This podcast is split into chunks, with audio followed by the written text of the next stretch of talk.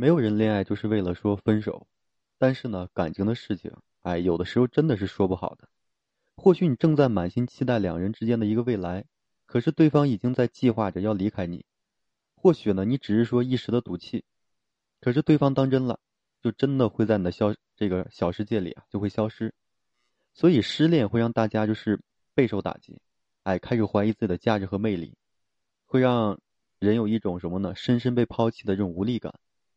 我想失恋过的人呢，都会懂得那种说在夜深人静的时候啊，那种心哎非常痛的一种感觉。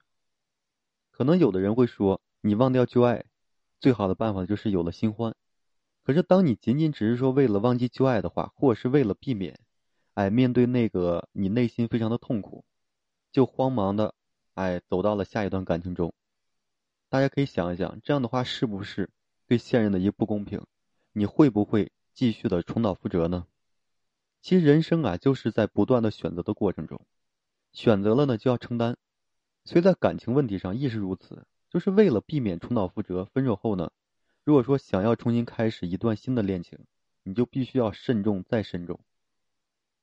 如果说感情就像这个水龙头一样的说停就停，对吧？那么这世间就没有那么多痴男怨女了。所以分手之后，两人虽然不在一起了，可是过往的那些回忆啊，好的坏的，都会说映入你的眼帘。所以这些都会让我们陷入这回忆无法自拔。当失恋之后啊，这个痛苦其实很正常的事情，但是我们要避免自己在痛苦时期做出的一个冲动决定，哎，匆忙开始一段新的恋情，其实不见得是好事。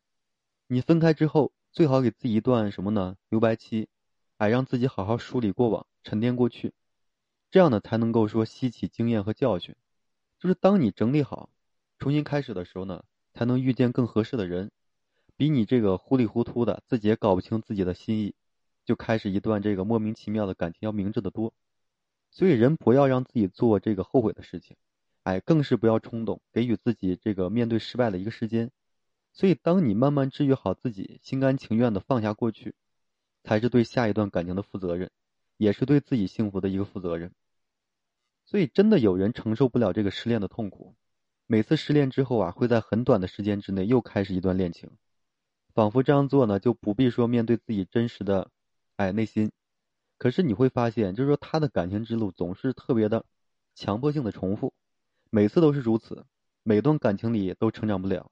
次数一多呢，其实他的内心还是很受伤的。所以要知道啊，躲得过这个，呃，初一躲不过十五，啊。所以呢，恋爱呀，并不是说你逃避面对自身的一工具。恋爱呢，是两情相悦的事情。就当你一次次的因为这害怕而面对孤独，不想让自己孤立无援，立马投入感情的时候呢，其实也埋下了不好的种子。哎，让这段感情呢变得不那么纯粹，也就变成了什么呢？非常容易的失去。所以谈恋爱这件事，只有你遇见了一个人心动了，你才会想要去谈恋爱。若是你整天就想着谈恋爱，只能说明你害怕面对孤独而已。所以恋爱中啊，肯定会有失败的经历，这种痛苦呢是必必经之路，也会让我们成长。若是你为了逃避面对这痛苦呢，就轻易开始说选择这新的恋情，以后终究会面临更多的一个痛苦。所以失恋的时候呢，不要着急，哎，也不要心慌，不要总是觉得自己没有用，想躲在一段这个新的舒适区里，而是给予自己时间，哎，给你就是说，当你跨过去了之后，你会更加清楚自己到底说想要什么。也能够遇见更加合适的人。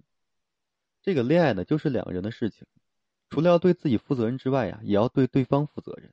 若是你明明已经知道两人不合适，却是盲目的接受对方的一个追求，甚至只是说为了和前赌气，那对于现任来说就非常不公平。所以失恋之后啊，你已经恢复了单身了，哎，有权利选择自己的幸福。可是为了不再重蹈覆辙的话，还是要深思熟虑，从各个方面去考察两人之间的一个匹配度。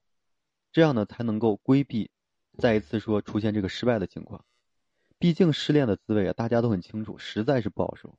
为了追求幸福，哎，逃避痛苦，在重新开始恋情这个恋情之前啊，就要擦亮眼睛，懂得呢考察对方，更是要问清楚自己的内心，是不是说真的喜欢这个人，决定和他共度余生。感情的路呢，很少有这个一帆风顺的，即便是摔伤了、受伤了，啊。我们依旧有这个追求幸福的权利，这是我们的本能。但是我们不能说在同一个地方摔两次，对吧？而是要懂得吸取经验教训，更是要清楚明白自己到底想要的是什么。失恋是非常正常的事情，并不可怕。最可怕的是不懂得反思，总是一味的啊去往外求，哎，不懂得内观。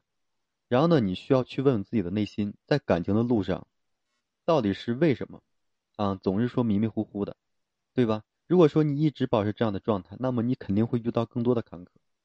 幸福呢是要自己去把握的，所以失恋之后啊，给自己一段时间，好好的去休整，放下过去，你这样的话才能够更好的迎接现在和未来。属于你的缘分呢肯定会到，在这之前呢，努力爱自己啊，努力的爱自己的一个生活。好了，今天我就和大家分享这些，感谢各位朋友的收听。同时呢，我也为所有的这个粉丝朋友们提供免费的情感咨询服务。如果说你现在正面临这个情感的困惑，不知道如何解决的话，可以添加个人微信，就在每期音频的简介上面，把你的问题整理好了之后发到个人微信上，然后呢，我帮助你去分析解答。最后呢，还是感谢各位朋友的收听，谢谢大家。